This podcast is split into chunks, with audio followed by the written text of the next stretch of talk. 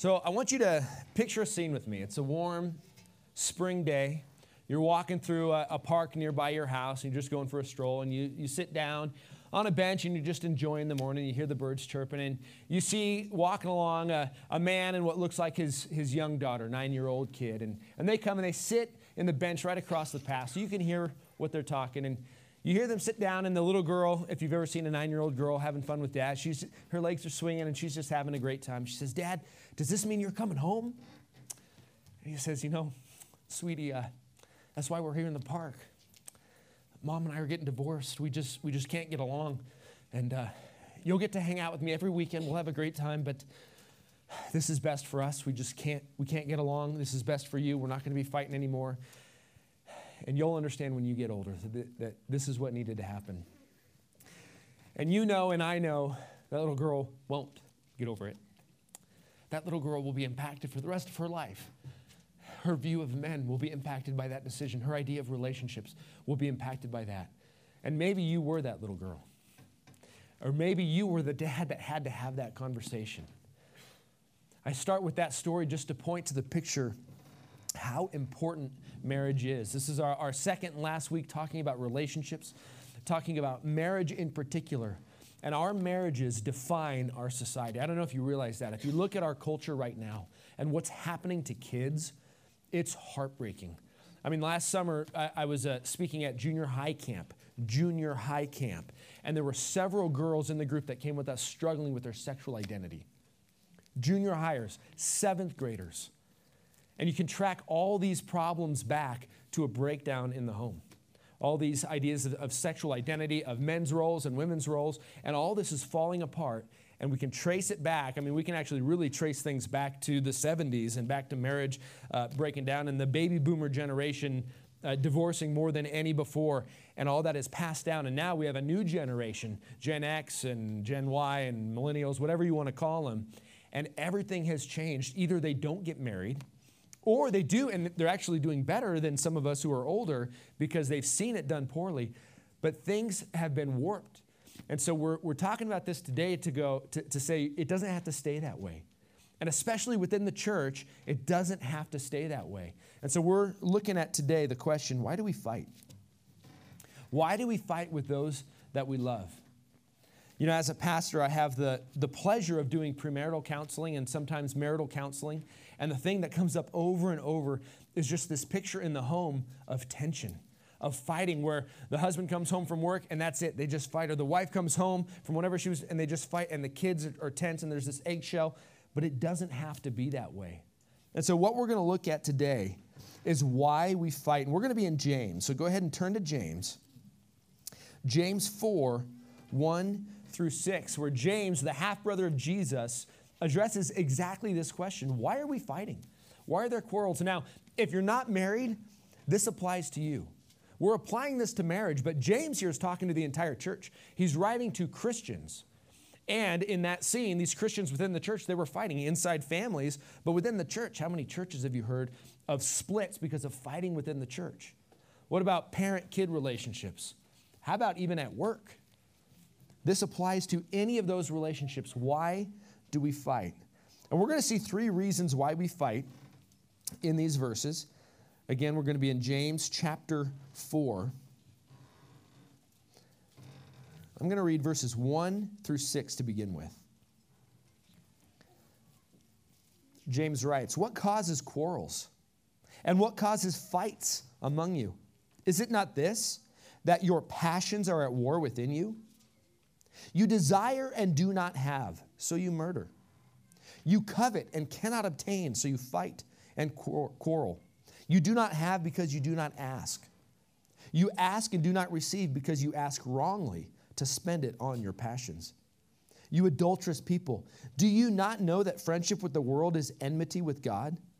Therefore, whoever wishes to be a friend of the world makes himself an enemy of God. Or do you suppose it is to no purpose that the scripture says, he yearns jealously over the Spirit that He has made to dwell in us. But He gives more grace. Therefore, it says, God opposes the proud, but gives grace to the humble. Lord Jesus, I come before you one more time as we look at your half brother here writing about fights and quarrels. God, I pray for the marriages in here, the parent child relationships in here, the other relationships in here. God, if we have fights and quarrels going on, I pray that you would change our hearts, that you would point us to you, that we would enjoy the life that you have for us. In your name, amen. So he begins with the question What causes fights and quarrels among you? And this is how we're beginning the, the whole sermon. Why do we fight? And he gives us the answer right away. He says, Is it not this, that your passions are at war within you? Passions. That's the word hedonism. If you're familiar with that word hedonism, hedonism refers to a philosophy of life that it's all about being happy. Anybody know a society that has swallowed that philosophy hook, line, and sinker? That's, that's our world right now. That's our country. It's all about being happy. How many times have you heard parents say, as long as my kids are happy, I'll be content? Or do whatever makes you happy. That's kind of our theme right now in this country. Whatever makes you happy. That is hedonism, a selfish pursuit of my own happiness. And James starts out saying that is the source of fighting and quarrels. It is our passions, hedonism and now these aren't just passions. I mean, there's some things we want, and there's a lot of good things we want. This is referring to ungodly things or even good things. I mean, it's good to desire a, a healthy relationship, but it's desiring those things so strongly and so selfishly that we will pr- pursue them to get them no matter what. So it is hedonism. And so this is, if you're a note taker, number one. Why do we fight? Number one, ungodly desires. Show of hands who has any ungodly desires? Don't raise your hand. because if we were honest, we all would raise our hands. The source is ungodly desires. Now, let's be clear real quick. I thought Preston did a great job a few weeks ago when he taught on, on stewardship and, and giving, and he ended it with God doesn't need our money, but He wants us to have the abundant life. And for us to experience that life, it means we're generous. It's the same here. God wants our relationships to thrive. Have you ever thought about that? Husbands and wives, He wants your marriage to be awesome. He wants you to want to go home. He wants you to enjoy that, and He's given you everything to make that possible. Kids, there's some in here. He wants your home to be a wonderful place to be. He wants you to get along with your parents and vice versa. God wants us to have the abundant life, and Jesus came to make it happen. So, happiness is a good thing. I know I combined two words there, happy. Um, it's what happens when you eat an apple. You're happy. Never mind. Um, God wants these things for us, and He makes it possible. But this is a philosophy of filling what I want no matter what. Now, look at this in verse 1. He says, Your passions that are at war within you. Have you ever read this before and thought about that? What does that mean that these passions are at war within us? There's actually a, a picture of kind of an internal struggle.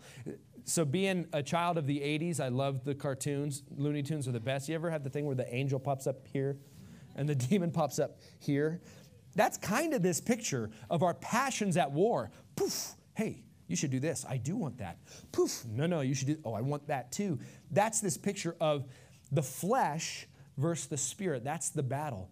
And here in James, James talks about it in worldliness. He says there's God's way of doing life and then there's worldliness. And it's the same idea. Going the way of the world is going the way of the flesh. The flesh is this body and all the desires and, and frailties and things that come with it. Some are good, a lot are not good. The idea of flesh is the fallen nature that we have uh, as descendants of, of Adam and Eve. That we are born into sin, we are, and that's our flesh. Our flesh wants to sin. Now, when you become a Christian, your flesh still wants to sin, but you're now given the Holy Spirit that wants to live in and through you so you will have that abundant life. That's the battle.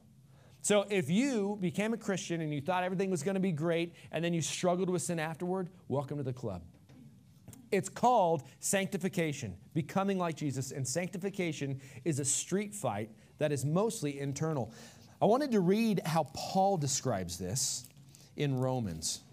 In Romans 7, verses 15 through 20. You can turn there or you can just listen. But in Romans 7, Paul writes it this way He says, For I do not understand my own actions.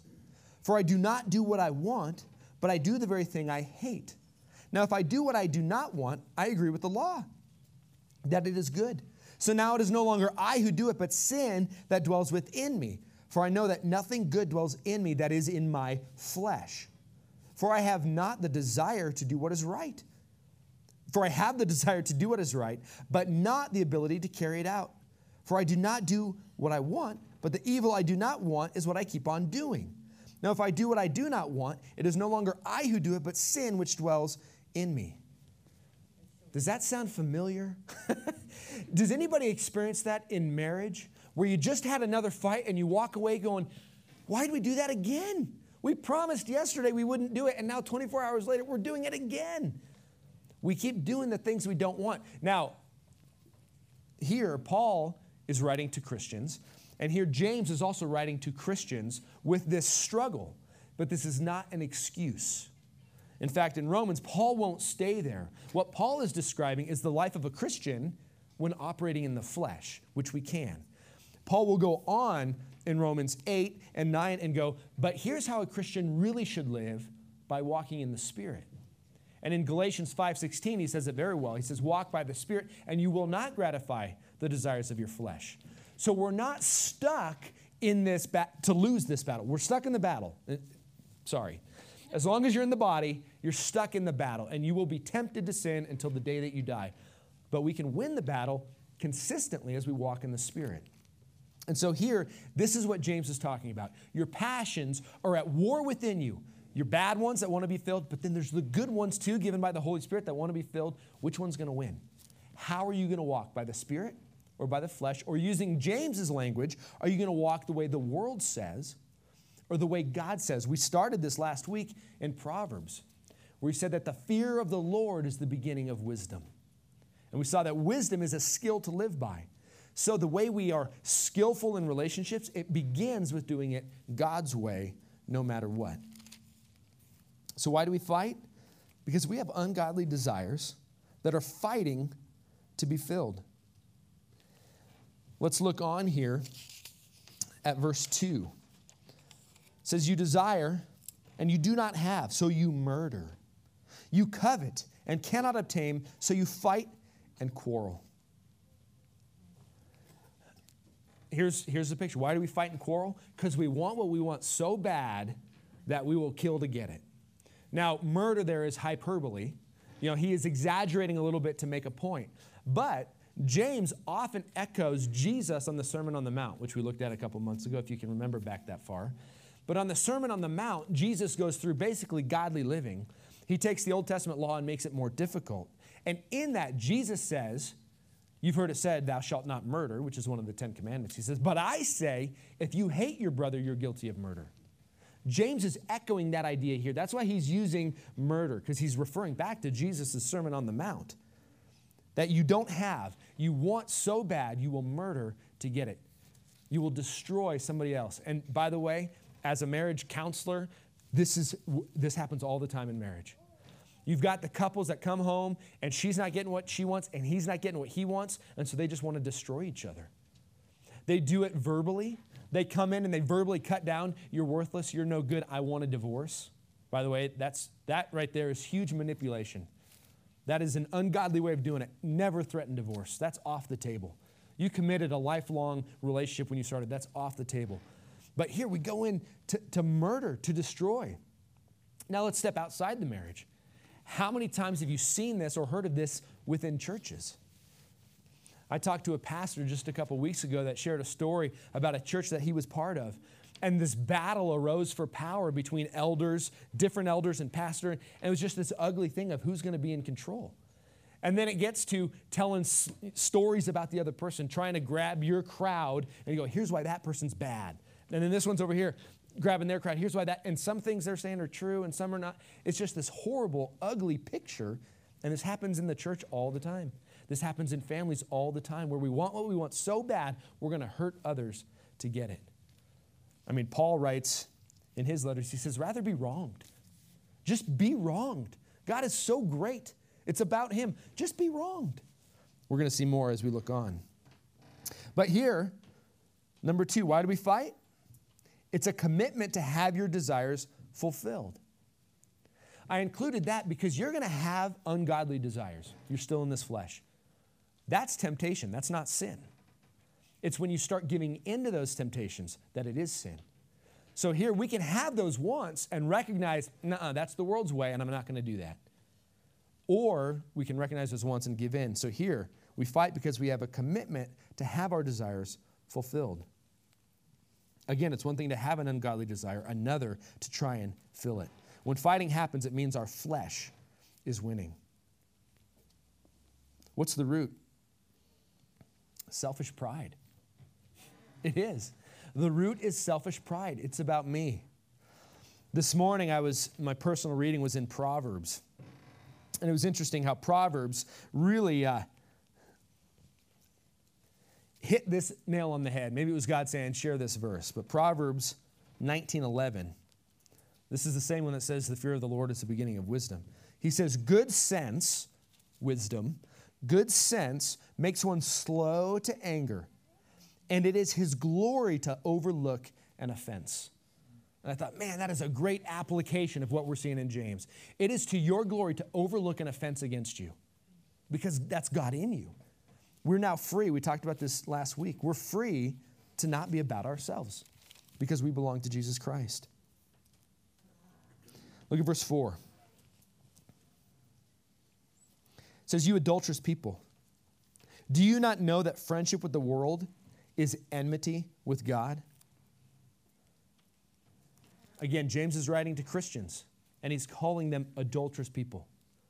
He's saying you're cheating on your spouse, who is God the Father. You're cheating on him when you're trying to fulfill your, your worldly desires your way. You're adulterous people. And if you're walking in the flesh, as Paul says it, or here, if you're a friend of the world, it makes you an enemy of God there isn't this idea that, you know, a little bit of God, a little bit of the world.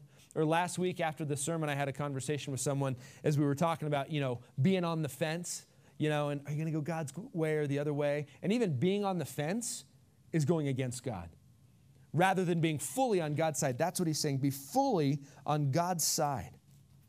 Because if you're not, then you're against him. You don't want him to be against you.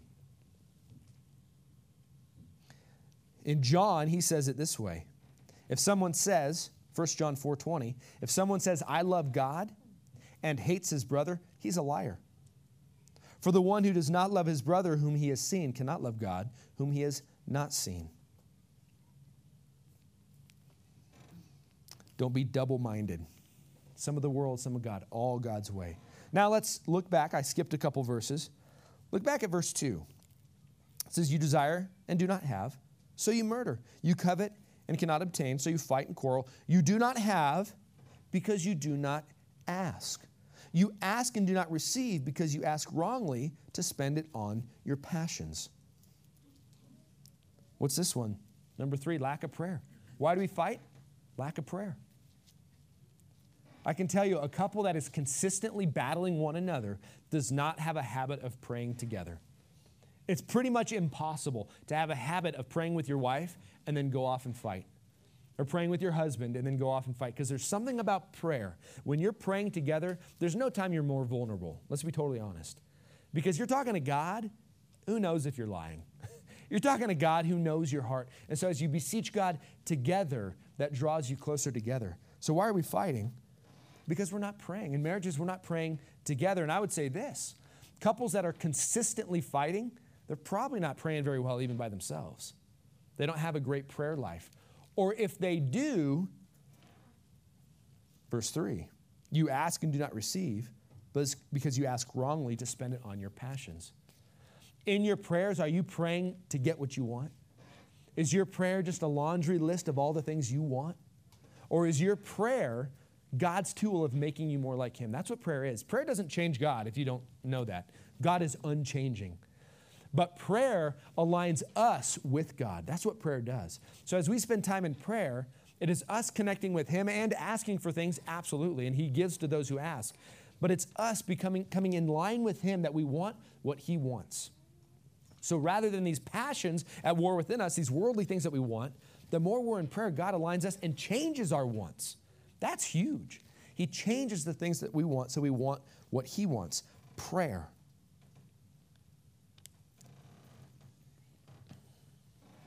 It starts with God. This is what we started with last week. The, be, the, the fear of the Lord is the beginning of wisdom. It starts with God. So, what's the answer? Let's look on. Verse 5. Or do you suppose it is to no purpose that the scripture says he yearns jealously over the Spirit that he has made to dwell in us? But he gives more grace. Therefore, it says, God opposes the proud, but gives grace to the humble. I love verse 5 because here's the picture. If you're a Jesus follower, if you've surrendered to Jesus Christ as Lord, believe that He died on the cross and rose from the dead, and you've committed to follow Him forever, and maybe get baptized. And if you've done that, not gotten baptized, let's do that Christmas Eve. Um, but if, if that's you, the Holy Spirit now dwells inside you.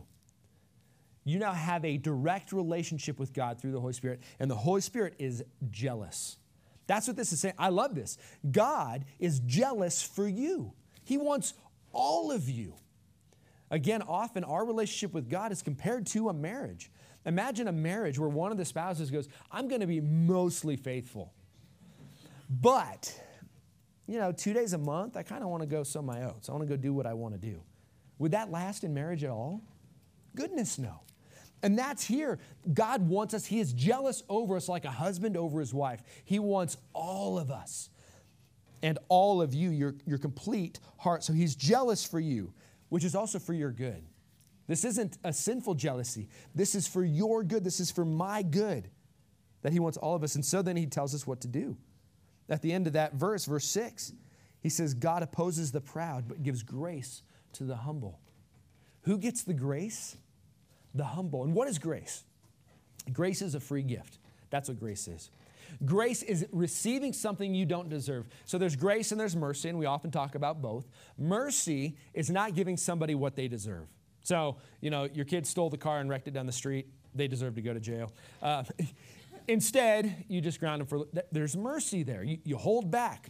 Um, God holds back what we deserve. Our sin has earned eternal death, separation from God in hell, but we don't get that. That's mercy. But now we also get grace, what we don't deserve. We get the Holy Spirit. We get a relationship with God. We get adopted into His kingdom, into His family, which means we are heirs of everything Jesus gets, we get. That's grace. In Ephesians 2 8 and 9, we're going to talk about this some next week, looking at the Christmas message. By grace you have been saved through faith. Not of yourselves, it's a gift of God, not by works, so no one can boast. Grace is a free gift of God, of His approval, of His help, of His making you right with the Father. So, who gets the grace? The humble. Not the person that boldly, pride, pridefully, I'm going to get what I want. The one who gets God's grace, His help in time of need, is the humble one. And how can we be humble? Verse 7 Submit yourselves, therefore, to God. Resist the devil, and he will flee from you. Draw near to God, and he will draw near to you. Cleanse your hands, you sinners. Purify your hearts, you double minded. Be wretched and mourn and weep. Let your laughter be turned to mourning and your joy to gloom. Humble yourselves before the Lord, and he will exalt you. Humility. Here you see submission. The way humility plays itself out in our lives is by submitting to God, bowing the knee and saying, You know what's best, I don't, and I'm going to go your way. I don't even have to get it. I don't have to understand it. If this is what the Bible says, this is what I'm going to do. I'm submitted to you, humble. You know, as I was tempted as I was preparing this and looking, to, you know, to look at the stats of our country and these things. But we live in a, in a country that is the best in the world, by the way, still is. But we live in a country that it's really very individualistic. It's about my happiness, it's about my success. And that's, to a certain extent, our country was built on that life, liberty, and the pursuit of happiness. Great things. But we're developing a culture that is different than any culture really in the history of the world. Most cultures are, are tribal. That it's about the group benefit, not just mine, but we live in a time where it's really just about my benefit not the group. And so that's what we're trying to even overcome as a church that it's about God, it's about the church. But here, he's talking about here's how you do it you submit, you draw near to God, humble. It's not about you. Our application last week and this week are pretty darn similar. It's not about you. That's how we ended it last week. It's not about you, it's about the other. And I, I heard some kind of cool stories through the week of, of couples who did leave and go, I'm sorry, and had that conversation. Or times where things came up and the idea, well, it's not about me, so this is okay. Humble. Now, as we think about humility, who's our example? Oddly enough, our example is the God of the universe. Jesus in flesh. Philippians 2 3 through 11 describes this. In Philippians, Paul is writing to this church, and he takes a minute here and he describes God becoming a man, the incarnation, and he gives Jesus as our example. This is Philippians 2, starting in verse 5. I'm going to start in verse 3. It says, Do nothing from selfish ambition or conceit, but in humility count others more significant than yourselves. Let each of you look not only to his own interests, but also to the interests of others. Have this mind among yourselves, which is yours in Christ Jesus, who, though he was in the form of God, did not count equality with God a thing to be grasped, but emptied himself by taking the form of a servant, being born in the likeness of men, and being found in human form, he humbled himself by becoming obedient to the point of death, even death on a cross. Therefore, God has highly exalted him and bestowed on him the name that is above every name. If Jesus was able to be humble, why do we fight for what we want? Jesus didn't. When Jesus went to the cross, he uttered no word. When they struck him, he could have called down the angels and destroyed. He didn't. He didn't fight back. He uttered no threats. Jesus took it. So, why do we feel the need to fight so hard for what we want? Rather, as is written in Scripture, we should trust the God who judges perfectly. We can trust Him completely with everything, and then we don't have to fight because He's going to fight for us. When He sees fit, we can trust Him with that. This is in your notes. One of the best things you can do for healthy relationships is to adopt an attitude of humility, knowing it's not about you. So if you have a habit of fighting, if, if, if fighting and quarreling is part of your life, maybe with your spouse, or maybe with somebody else, or maybe with several people, what's the common denominator? You. I can't tell you how many times I've talked to somebody and they complain about their neighbor, and then they complain about their spouse, and then they complain, and they list like these four people that they have this battle with, and I go, the common denominator there is you. Maybe you're the issue. Or sometimes that's in the mirror. You know, I'm frustrated here and there and there and there and there. I've, all this stuff going on. I'm like, oh, wait a minute. What's the common denominator with all this? Me. And in my life, that situation, then I look in the mirror and I go, what's the problem though? It's because I'm not walking in the Spirit. It's because I'm not abiding.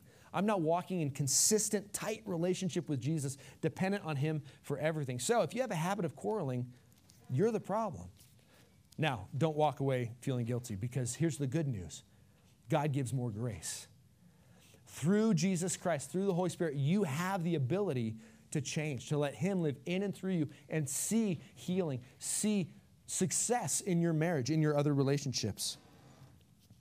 And it starts with somebody. Now, I decided I was just going to read to you a story. Now, last week we talked about. Um, the fear of the Lord is the beginning of wisdom.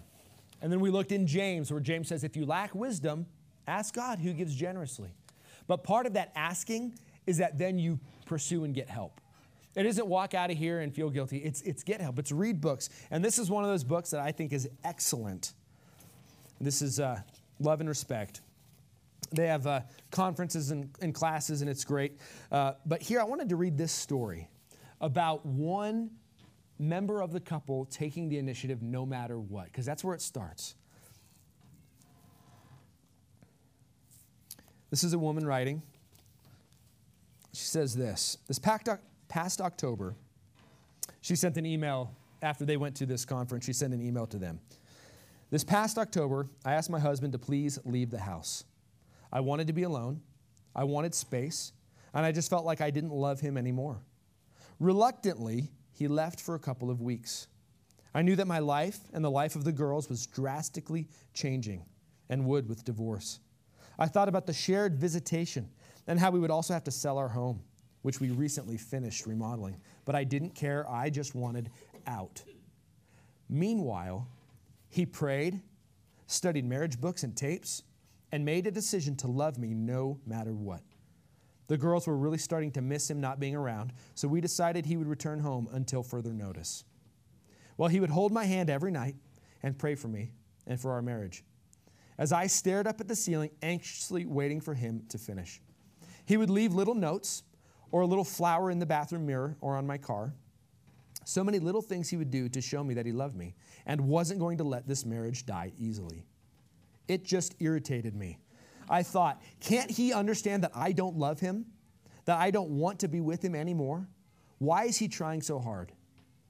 I didn't feel that high in love feeling for him anymore. My needs weren't being met, so I wanted out. Very selfish and immature. I was emotionally going through something that neither of us really understood, but he stayed there and loved me through it. I'll spare you all the extra details, but I eventually broke. No woman in her right mind could let go of that much love and commitment. Now, I am very much in love with my husband. I've learned that love is not a feeling, it's a choice, a commitment. We didn't become a statistic because my husband chose to love me no matter what my reaction toward him would be. It's really humbling to look back and see how loving and patient he was with me. Trust me, it wasn't easy. And how he, only through the strength of Christ, saved our marriage. I can't say we're completely out of the tunnel yet, but we're certainly very close. I think that's a neat story of just one member in the couple deciding, I'm going to do it right. I'm going to do it right, and what God could do through that. So, as we finish here, what's our big application? Submit to God. Submit to Him, surrender to Him, and let Him live in and through you, and He can change your relationships. Let me pray. Lord Jesus Christ, thank you that you give the strength that we need. Thank you that you give the wisdom that we need. If this was up to us, we would fail. And we look at the marriage statistics in our country, and it's, it's horrible. But God, within the church, with those who truly do follow you, the numbers are actually pretty good, which proves that, Holy Spirit, you have the power, you have the strength to help us thrive. Jesus, I thank you that you want to give us life abundantly, not just a life of duty, not just a life, uh, you know, making you look good, although that's awesome, but that you want it to be good for us also. And this is best for us. Thank you that you know what's best. And as a good father, you push us towards what's best. Holy Spirit, I ask that you would give us the strength to make any changes that we need to make this morning. In Jesus' name, amen.